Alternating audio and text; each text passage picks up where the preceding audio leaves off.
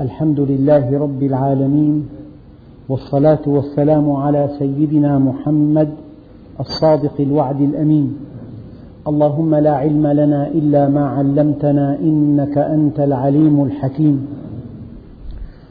اللهم علمنا ما ينفعنا وانفعنا بما علمتنا وزدنا علما. وأرنا الحق حقا وارزقنا اتباعه. وأرنا الباطل باطلا وارزقنا اجتنابه. واجعلنا ممن يستمعون القول فيتبعون أحسنه وأدخلنا برحمتك في عبادك الصالحين. أيها الإخوة المؤمنون مع الدرس الثالث من سورة ياسين. في الدرس الماضي وصلنا إلى قوله تعالى وآية لهم الأرض الميتة. ولكننا شرحنا الآيات الأخيرة شرحا سريعا. فوجدت من المناسب أن نأتي عليها مرة ثانية فلعل الله سبحانه وتعالى ينفعنا ببعض المعاني الدقيقة التي يمكن أن نستنبط منها قواعد في حياتنا. مرة ثانية وثالثة. القصص التي وردت في القرآن الكريم ليست مقصودة لذاتها إنما هي مقصودة باستنباط قواعد تلقي لك ضوءا في الطريق إلى الله عز وجل. فمر بنا في الدرس الماضي أصحاب القرية مر بنا أن الله سبحانه وتعالى يقول واضرب لهم مثلا أصحاب القرية إذ جاءها المرسلون إذ أرسلنا إليهم اثنين فكذبوهما فعززنا بثالث فقالوا إنا إليكم مرسلون قالوا ما أنتم إلا بشر مثلنا وما أنزل الرحمن من شيء إن أنتم إلا تكذبون قالوا ربنا يعلم إنا إليكم لمرسلون وما علينا إلا البلاغ المبين قالوا إنا تطيرنا بكم لئن لم تنتهوا لنرجمنكم وليمسنكم منا عذاب أليم. قالوا طائركم معكم. أئن ذكرتم بل أنتم قوم مسرفون.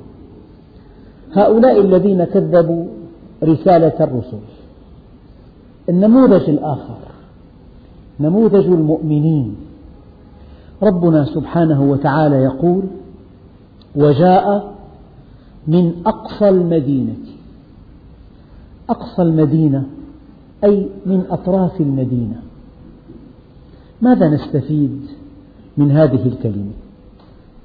العادة أن الأغنياء يسكنون في أوجه الأحياء والفقراء يضطرون إلى أن يسكنوا في أطراف المدينة. هذا الذي سكن في طرف المدينة رفعه الله عز وجل إلى مرتبة الصديقية.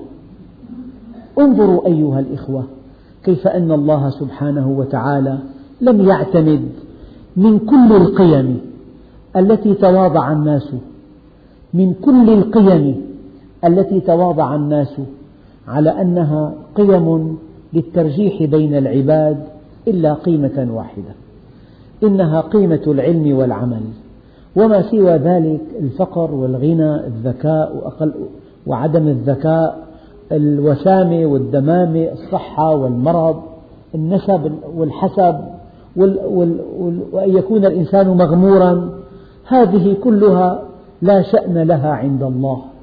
فهذا الرجل الذي ارتفع إلى مرتبة الصديقية في بعض الأحاديث الشريفة أين كان يسكن؟ من أقصى المدينة. لذلك النبي عليه الصلاة والسلام دققوا في هذا الكلام. قال اللهم من أحبني. فاجعل رزقه كفافا. هناك رزق لا يكفي. وهناك رزق يكفي. وهناك رزق يطغي. فالمطغي بلاء كبير. لأن هذا الرزق المطغي ربما كان الطريق إلى النار. والنبي عليه الصلاة والسلام استعاذ من الرزق المطغي. قال بادروا بالأعمال الصالحة فماذا ينتظر أحدكم من الدنيا؟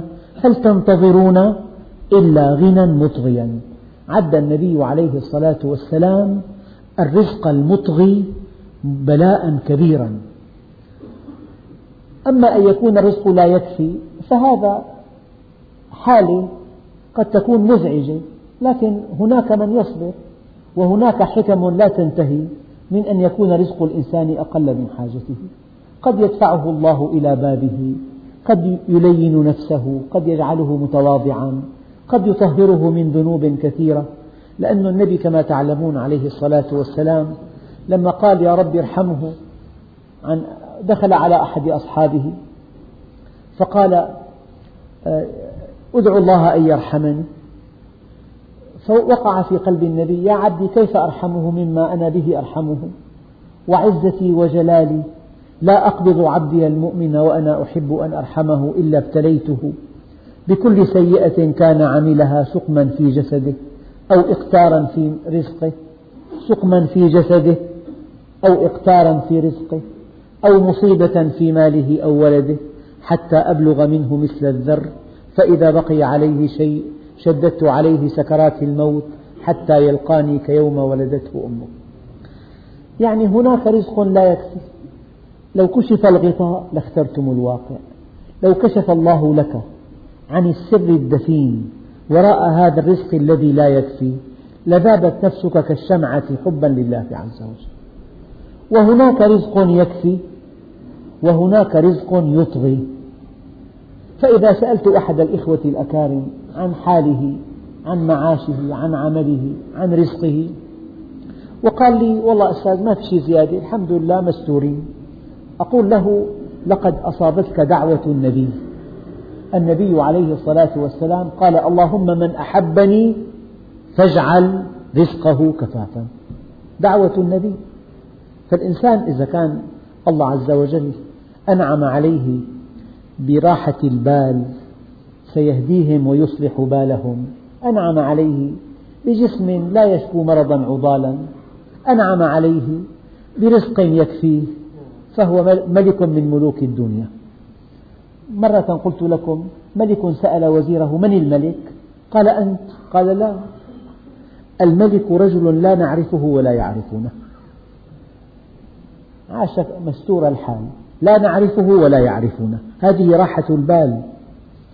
لذلك وجاء من أقصى المدينة من أطراف المدينة. لعله من الطبقة من الطبقة الفقيرة.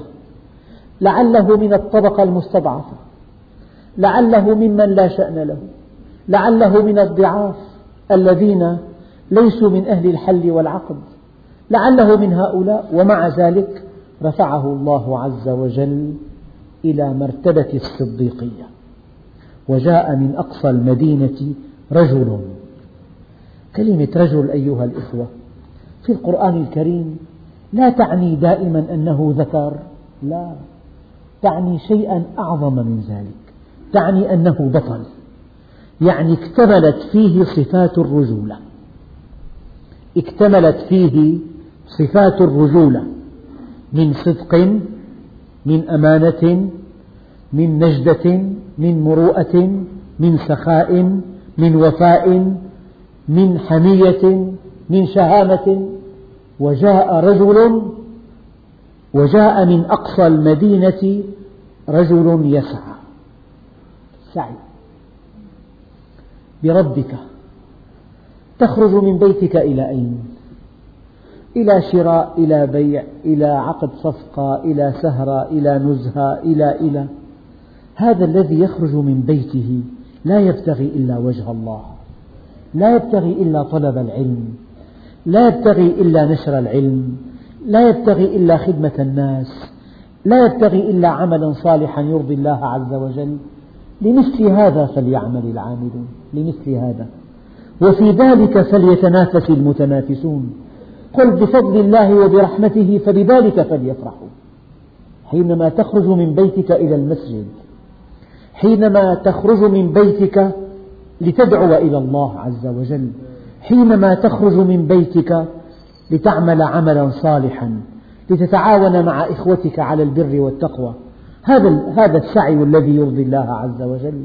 ألم يقل الله عز وجل والليل إذا يغشى والنهار إذا تجلى وما خلق الذكر والأنثى إن سعيكم لشتى. شتان بين إنسان وإنسان. ألق نظرة على الناس في شارع مزدحم كل إنسان في مخيلته هدف. وما أسمى هدف المؤمن. لا خير في كثير من نجواهم إلا من أمر بصدقة أو معروف أو إصلاح بين الناس.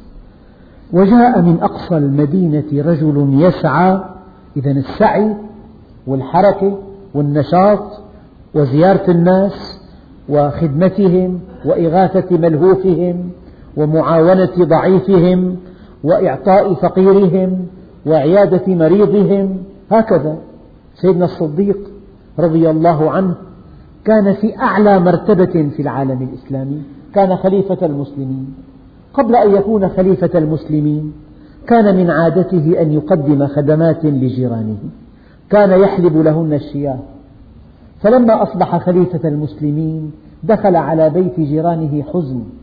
لأن هذه الخدمات لن تستمر أصبح خليفة المسلمين. وفي صبيحة توليه الخلافة طرق باب أحد الجيران.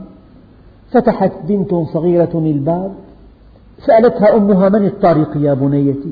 قالت يا أماه جاء حالب الشاة. جاء حالب الشاة المعهود ليحلب لنا الشياة. هكذا كان سيدنا الصديق. المؤمن حركته نشيطة جدا. هذا الذي يجلس في بيته يستريح يسترخي لا يعنيه أحد. هذا ليس مؤمنا. من لم يتفقد شؤون المسلمين فليس منهم. المؤمن حركي عملي نشيط يزور يتفقد يعود مريضا يدعو إلى الله ينصح يقول يتعلم يطلب العلم. وجاء من أقصى المدينة رجل يسعى. هي صفات المؤمنين. الدنيا ساعة اجعلها طاعة. والنفس طماعة عودها القناعة. كل شيء يموت ولا يبقى إلا ذو العزة والجبروت لا يبقى لك إلا عملك الصالح. كل شيء يفنى. انظر إلى الدنيا. لو أن الدنيا كلها بيديك وجاء الموت لا تنفعك شيئا. لا ينفعك إلا عمل صالح يؤكده قوله تعالى. رب ارجعوني لعلي أعمل صالحا. فما دام هذا هذا كلام الإنسان إذا جاءه الموت لما لا نتعظ نحن بهذا الكلام؟ قال يا قوم اتبعوا المرسلين.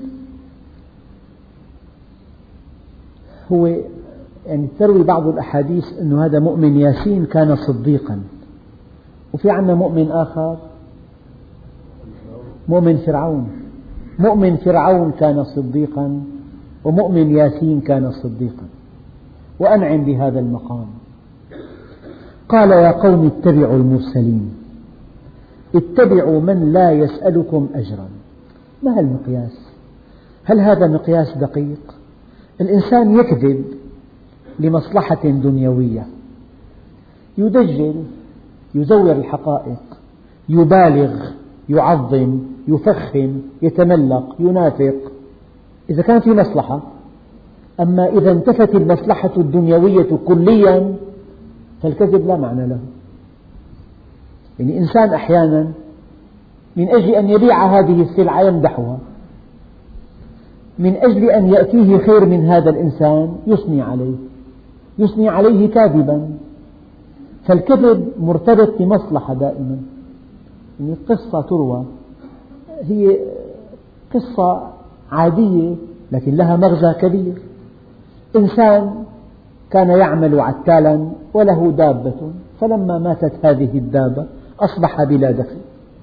جاءته فكرة شيطانية دفنها وأقام عليها قبة وسماها باسم ولي من أولياء الله. وتوافد الناس عليه وقدموا له الهدايا والخراف وعاش في بحبوحة كبيرة وهو يثني على هذا الولي المدفون. إيه؟ لماذا يكذب؟ لمصلحة لمصلحة راجحة عنده. هذا مقياس دقيق. حينما تنتفي المصلحة ليس هناك كذب إطلاقا. قال يا قوم اتبعوا المرسلين. إنسان لا طلب منك شيء لا مادي ولا معنوي. ولا مديح ولا ثناء ولا أي شيء إطلاقا.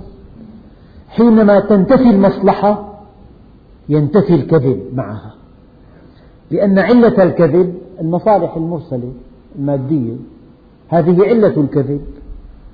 لو ألغيت المصالح ألغيت الكذب إطلاقا. قال يا قوم اتبعوا المرسلين اتبعوا من لا يسألكم أجرا وهم مهتدون.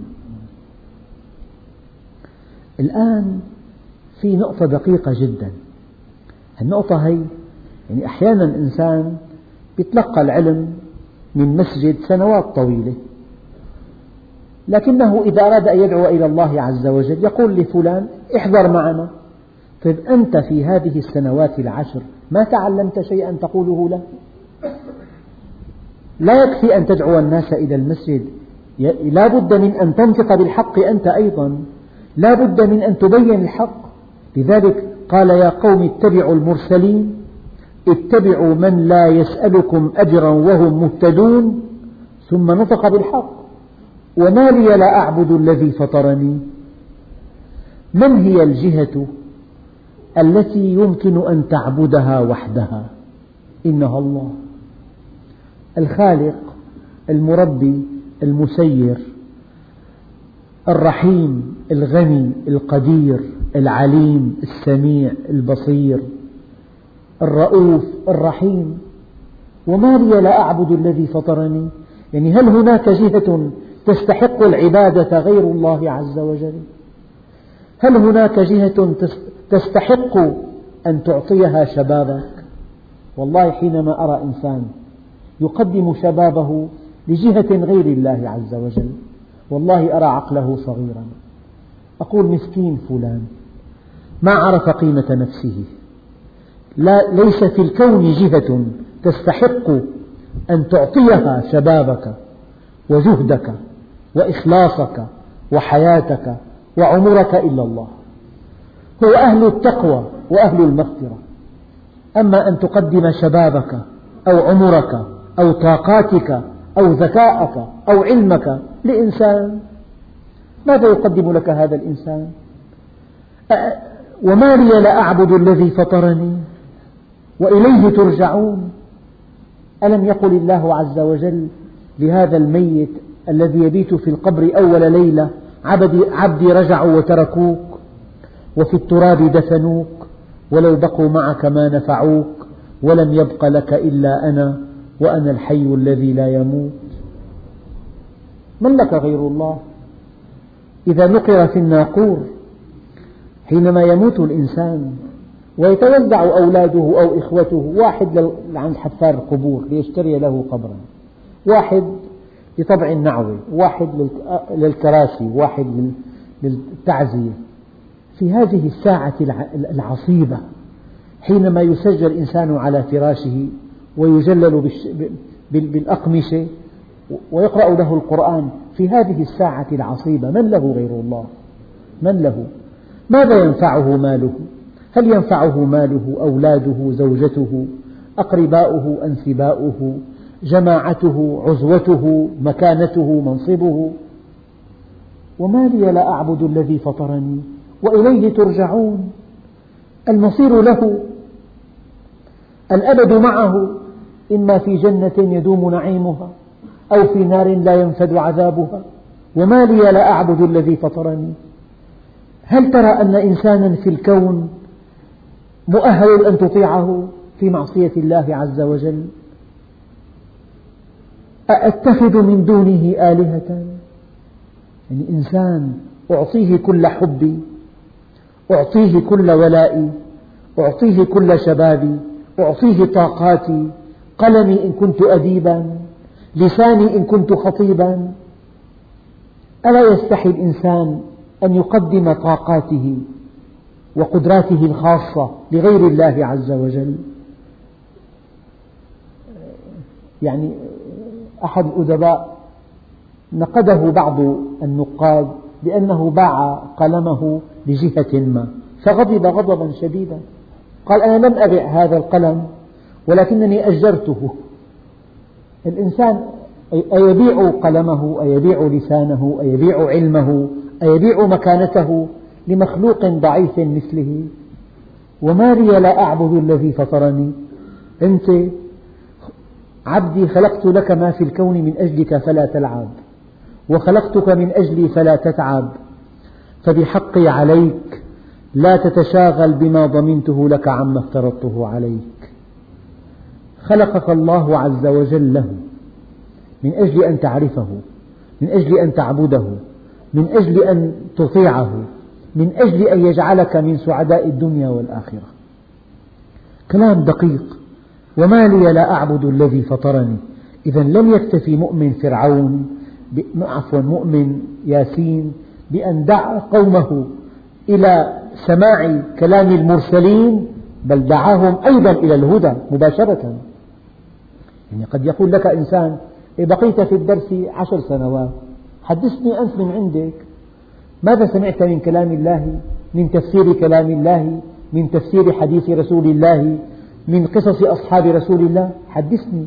الإنسان إذا ما كان طليق اللسان في الحق مشكلته مشكلة. لكن ماذا استفدت من هذه الدروس كلها؟ فمؤمن ياسين قال وما لي لا أعبد الذي فطرني وإليه ترجعون أأتخذ من دونه آلهة هنا؟ إن يردني الرحمن بضر. يعني الله عز وجل إذا أراد بإنسان شيئا إذا أراد به سوءا إذا أراد به مكروها إذا أراد به مرضا إذا أراد به فقرا إذا أراد به ذلا إذا عذبه. هل في الكون كله جهة تستطيع أن تمنع عنه العذاب؟ أن تحميه من عذاب من عذاب الله عز وجل؟ أأتخذ من دونه آلهة؟ إن يردني الرحمن بضر لا تغني شفاعتهم شيئا ولا ينقذون. إني إذا لفي ضلال مبين. أيها الإخوة الأكارم والله الذي لا إله إلا هو. ما من نعمة على وجه الأرض. ما من نعمة في الدنيا. أثمن من أن تعرف الله. من أن تعرف من أنت. لماذا أنت في الدنيا؟ أين كنت؟ أين المصير؟ ما مهمتك؟ حقيقة هذه الآلهة لا بد من أن يهدمها. يعني بالدعوة إلى الله عز وجل يجب أن تحطم الأصنام التي تعبد من دون الله. شهوة النساء صنم شهوة المال صنم شهوة العز والسلطان صنم. هذه الآلهة التي يعبدها الناس من دون الله يجب أن تحطمها لهم لأنك إذا أقررتهم على ما هم فيه من شهوات وانحرافات كانت حجابا بينهم وبين الله عز وجل. مؤمن ياسين دعا إلى عبادة الله عز وجل وما لي لا أعبد الذي فطرني وإليه ترجعون بشكل استفهام إنكاري. ثم تعجب قال أأتخذ من دونه آلهة؟ هذه الآلهة ماذا تنفع أو تضر؟ إذ الحكم إلا لله. الله خالق كل شيء. وهو على كل شيء وكيل. له الخلق والأمر لكل شيء حقيقة وما بلغ عبد حقيقة الإيمان حتى يعلم أن ما أصابه لم يكن ليخطئه وما أخطأه لم يكن ليصيبه. هذا هو التوحيد وما تعلمت العبيد أفضل من التوحيد. يعني الدين كله ملخص في كلمة التوحيد. فاعلم أنه لا إله إلا الله. إذا علمت أنه لا إله إلا الله تقطعت كل علاقاتك مع الخلق. الخلق جميعا. واعلم أن الأمة لو اجتمعت على أن ينفعوك بشيء لم ينفعوك إلا بشيء قد كتبه الله لك. ولو اجتمعت على أن يضروك بشيء لم يضروك إلا بشيء قد كتبه الله عليك. يعني الناس جميعا لا يقدمون ولا يؤخرون. كلمة الحق لا تقطع رزقا ولا تقرب أجلا. علاقتك بالله وحده هذا هو التوحيد. اعمل لوجه واحد يكفك الوجوه كلها. من جعل الهموم هما واحدا كفاه الله الهموم كلها. أرقى شيء بالدين التوحيد مطمئن. علاقتك مع جهة واحدة مع الله. سميع بصير عليم عادل محب غني قدير. يجيب الدعاء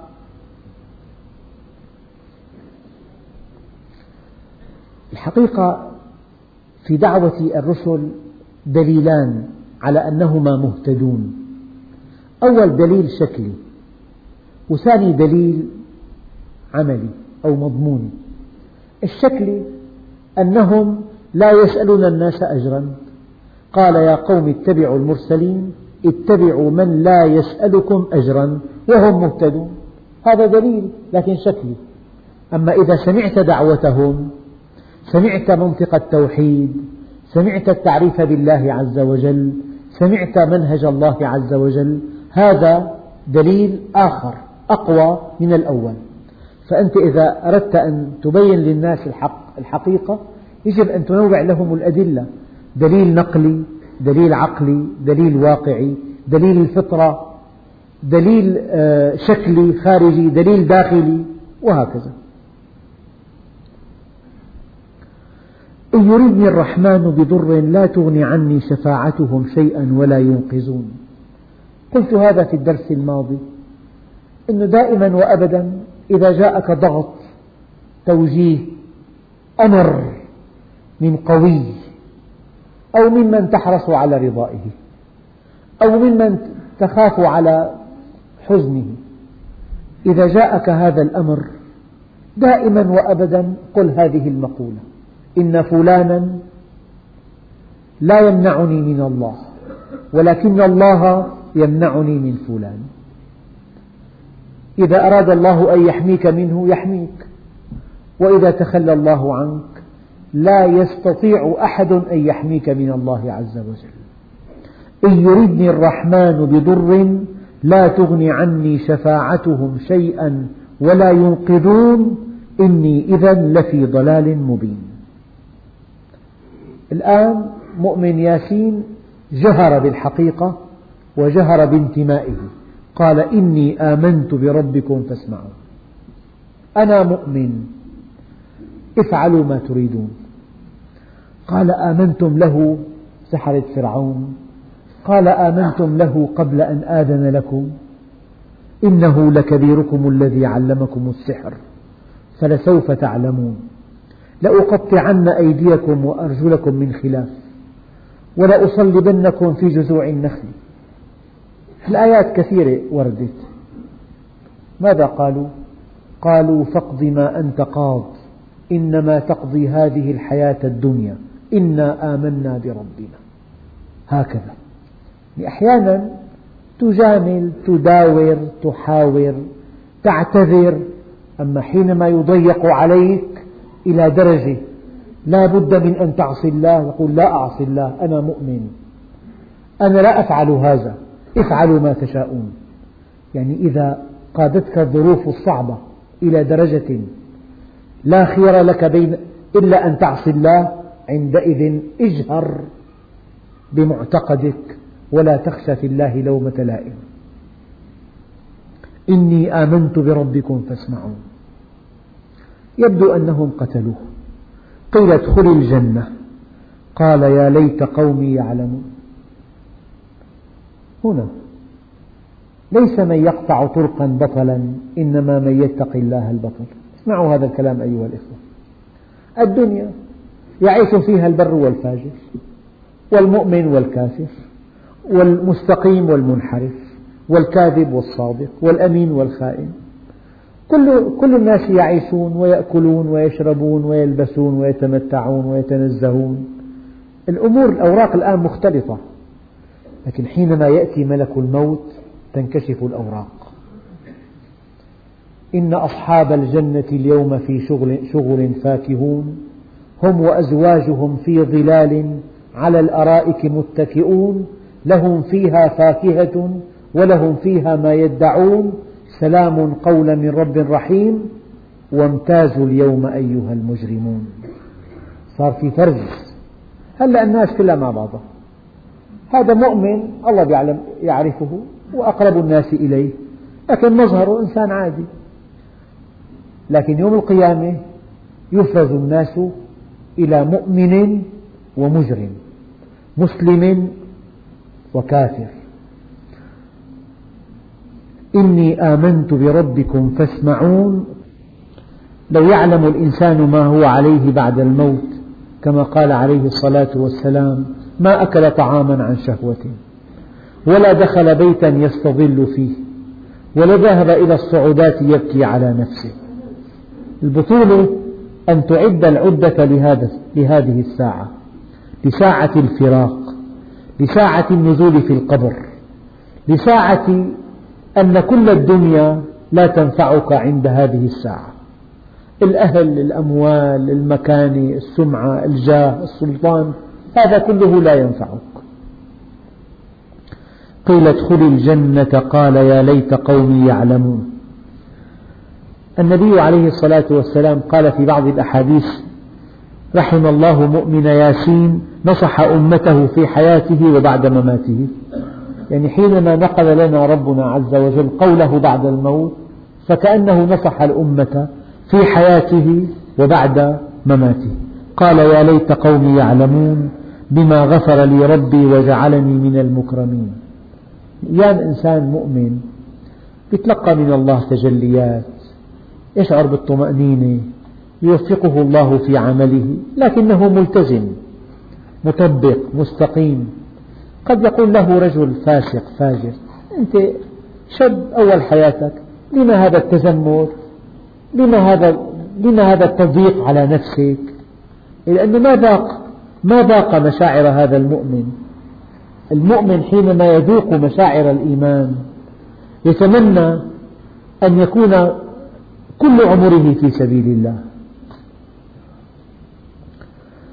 قال يا ليت قومي يعلمون بما غفر لي ربي وجعلني من المكرمين. يعني إذا الله عز وجل أكرم أكرم. إذا أكرم إنسان شيء لا يوصف. ولا تحسبن الذين قتلوا في سبيل الله أمواتا بل أحياء عند ربهم يرزقون. نظام الحياة شيء ونظام ما بعد الموت شيء آخر.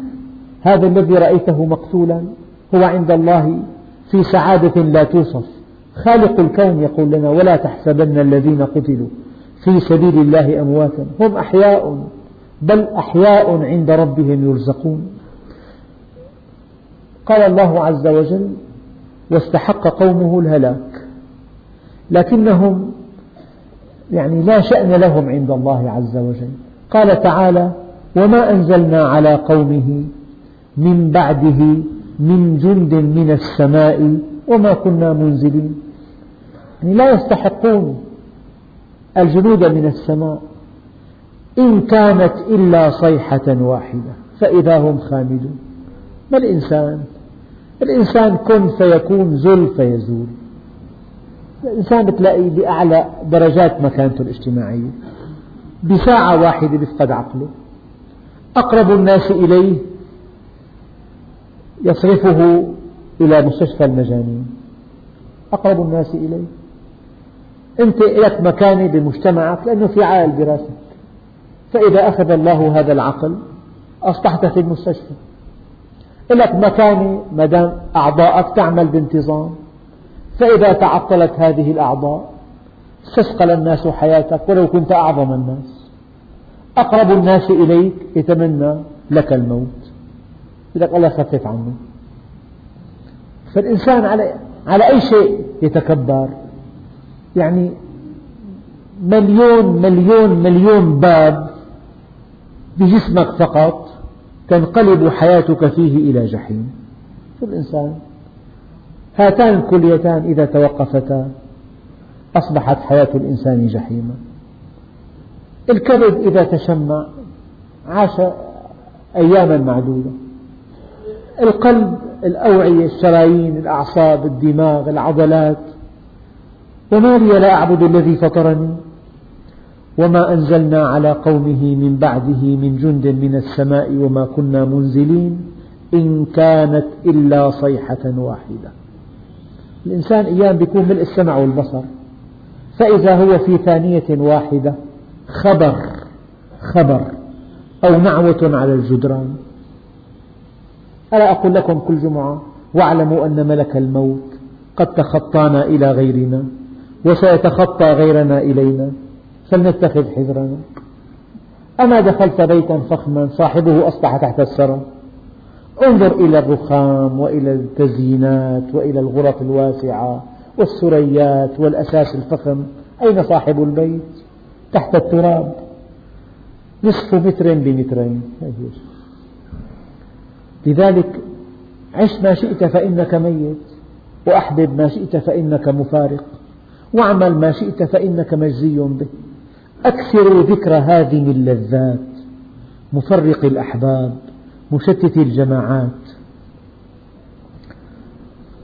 إن كانت إلا صيحة واحدة فإذا هم خامدون يا حسرة على العباد.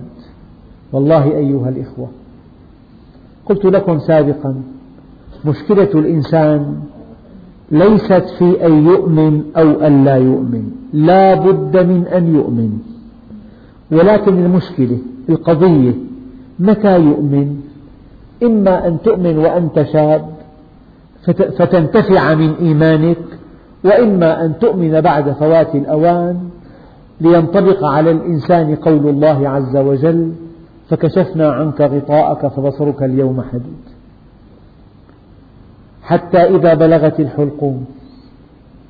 وأنتم حينئذ تنظرون. ونحن أقرب إليه منكم ولكن لا تبصرون.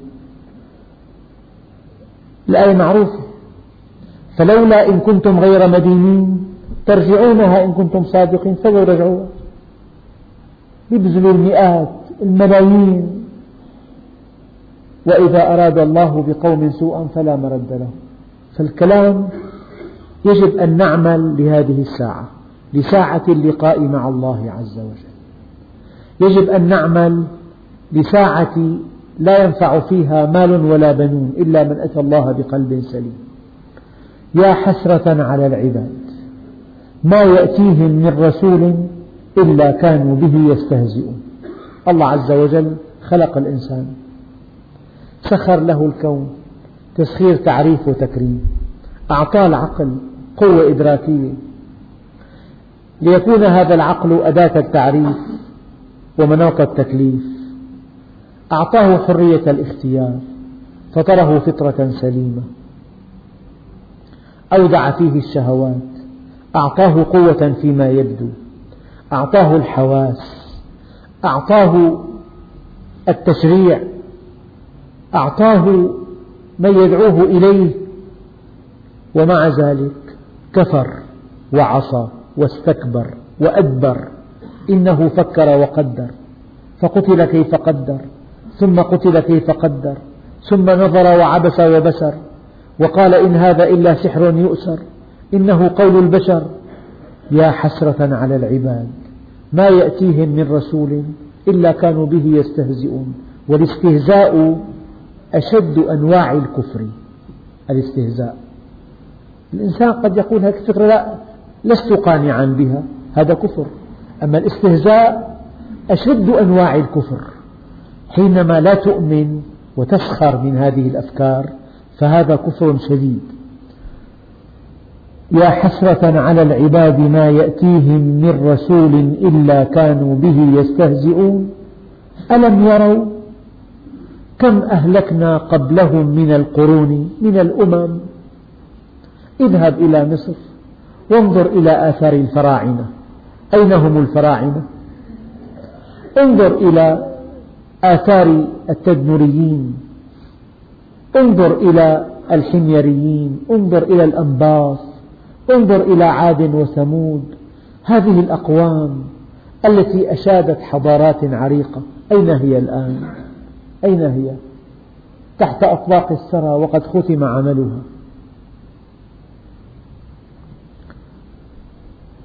ألم يروا كم أهلكنا قبلهم من القرون من الأمم أنهم إليهم لا يرجعون؟ يعني ما عندنا غير فرصة واحدة الحياة. ما في دورة ثانية غلطنا بعد الموت في دورة ثانية. الحياة مرة واحدة. إما أن تسعد بالحياة إلى الأبد وإما أن تشقى إلى الأبد. إما أن تستغل الحياة لمعرفة الله عز وجل ولمعرفة حقيقة الإنسان وسر وجوده وإما أن ينغمس في الشهوات حتى يأتيه ملك الموت وهو غافل. الناس نيام إذا ماتوا انتبهوا. ألم يروا كم أهلكنا قبلهم من القرون أنهم إليهم لا يرجعون؟ وإن كل لما جميع لدينا محضرون. كل هؤلاء الأمم والشعوب كلها سيقت إلى الله عز وجل. المرجع والمآل إليه. إن إلينا إيابهم ثم إن علينا حسابهم. إذا أيقنت أيها الأخ الكريم أن الله موجود وأنه يعلم وأنه سيحاسب لا بد من أن تستقيم على أمره. موجود ويعلم وسيحاسب. قضية قضية مصيرية مو قضية درس تباركنا فيه والله درس لطيف. القضية أعظم من ذلك أخطر من ذلك. قضية مصير أبدي مو مصير دنيوي سنة سنتين بيمضوا. الإنسان أيام ذاك بيمضوا هل كم سنة بيمضوا؟ وناس فقدوا حريتهم عشر سنوات ومضوا عشر سنوات طلعوا منه. مو قضية عشر سنوات خمسين سنة قضية أبد. إما في جنة يدوم نعيمها أو في نار لا ينفد عذابها.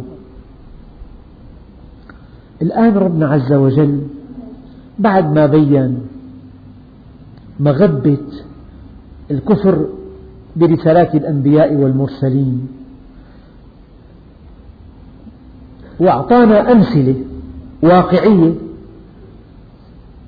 عن أمة كفرت بدعوة أنبيائها وكيف أن الله أهلكها الآن بين الطريق إليه كيف تعرفه؟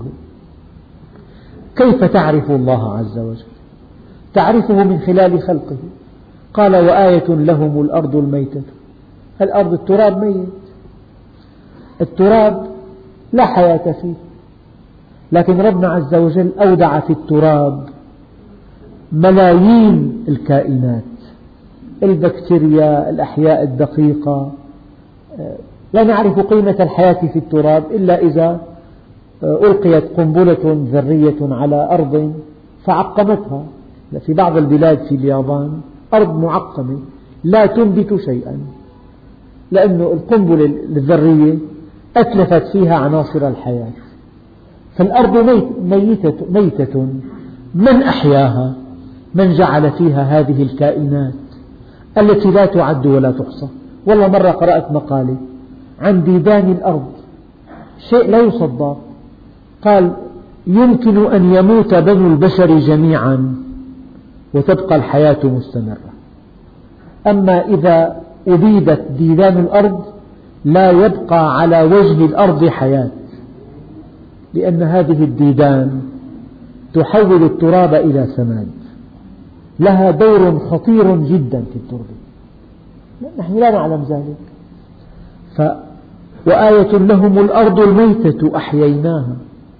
انظر إلى الأرض في الشتاء وانظر إليها في الربيع كيف أنبتت العشب الأخضر والأزهار والثمار والمحاصيل والفواكه والخضروات. هذا الحجم الخضري أين كان؟ من بذرة صغيرة أصبحت شجيرة كبيرة. قال أولم وآية لهم الأرض الميتة أحييناها؟ في بالآية إشارة لطيفة.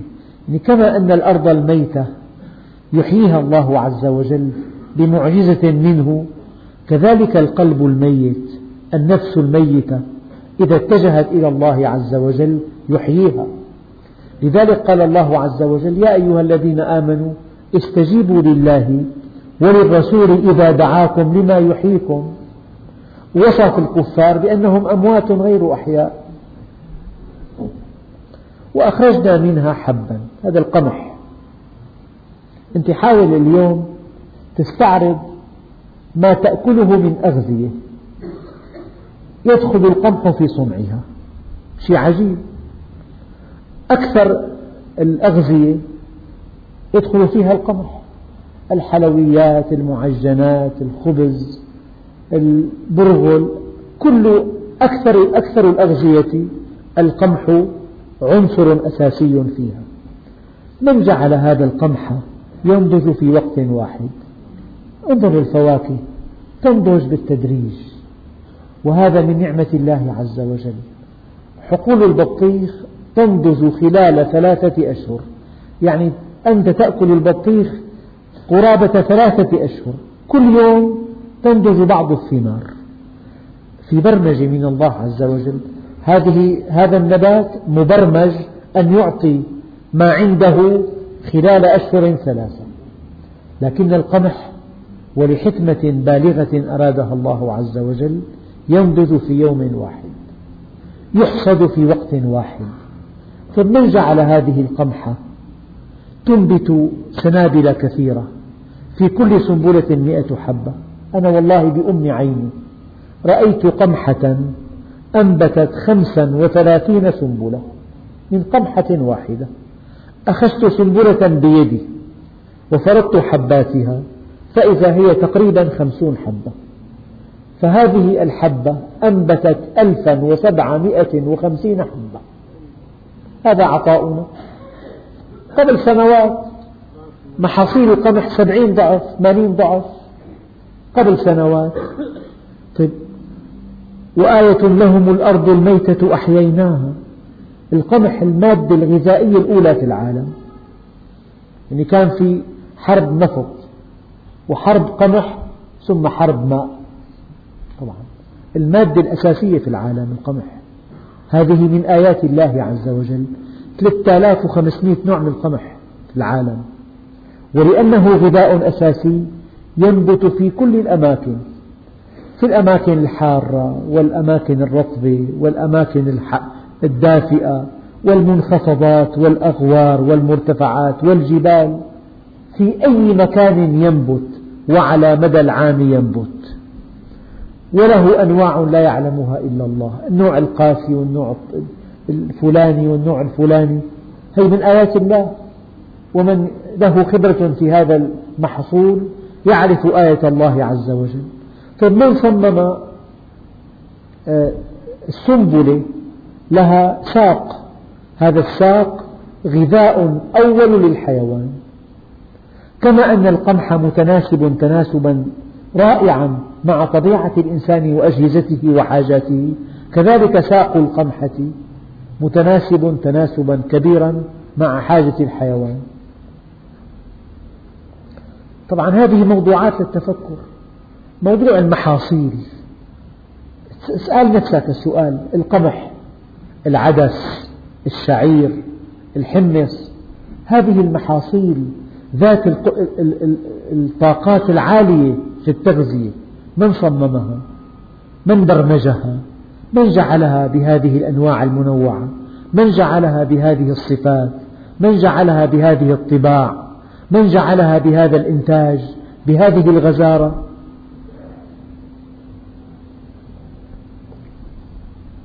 قال فمنه يأكلون.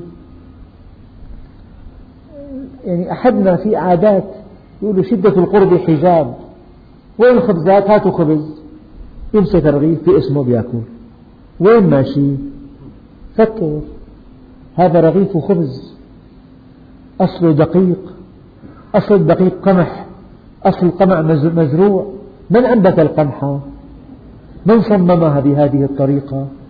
الإنسان الله عز وجل قال فلينظر الإنسان إلى طعامه أمر إلهي فكر في طعامك. قبل أن تقول أين الخبز وهاتوا الخبز وسخنوا الخبز. انظر في هذا الخبز من صممه من خلقه. إن أكلت بسكوت إن أكلت معكرونة أكلت برغل كله قمح. إن أكلت معجنات إن أكلت حلويات كله قمح هذا.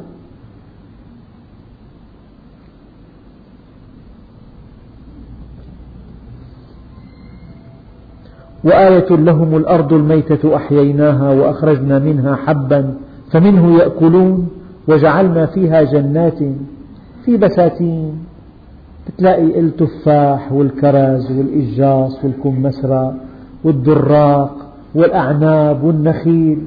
يقول لك والله جنة البستان مين صممه الله عز وجل؟ مين صممه يسقى بماء واحد ونفضل بعضها على بعض في الأكل. ممكن توصف لي طعم الإجاص من دون كلمة إجاص ممكن ندوقك التفاح والإجاص والدراق والتوت والمشمش. ثم يقول لك اكتب لنا صفات طعوم هذه الفواكه من دون أن تذكر أسماءها. تقدر؟ هي تفاح. هذا تفاح سكري هذا تفاح golden هذا starking هذا تفاح شتوي هذا تفاح كم نوع تفاح فيه؟ كم نوع عنب فيه؟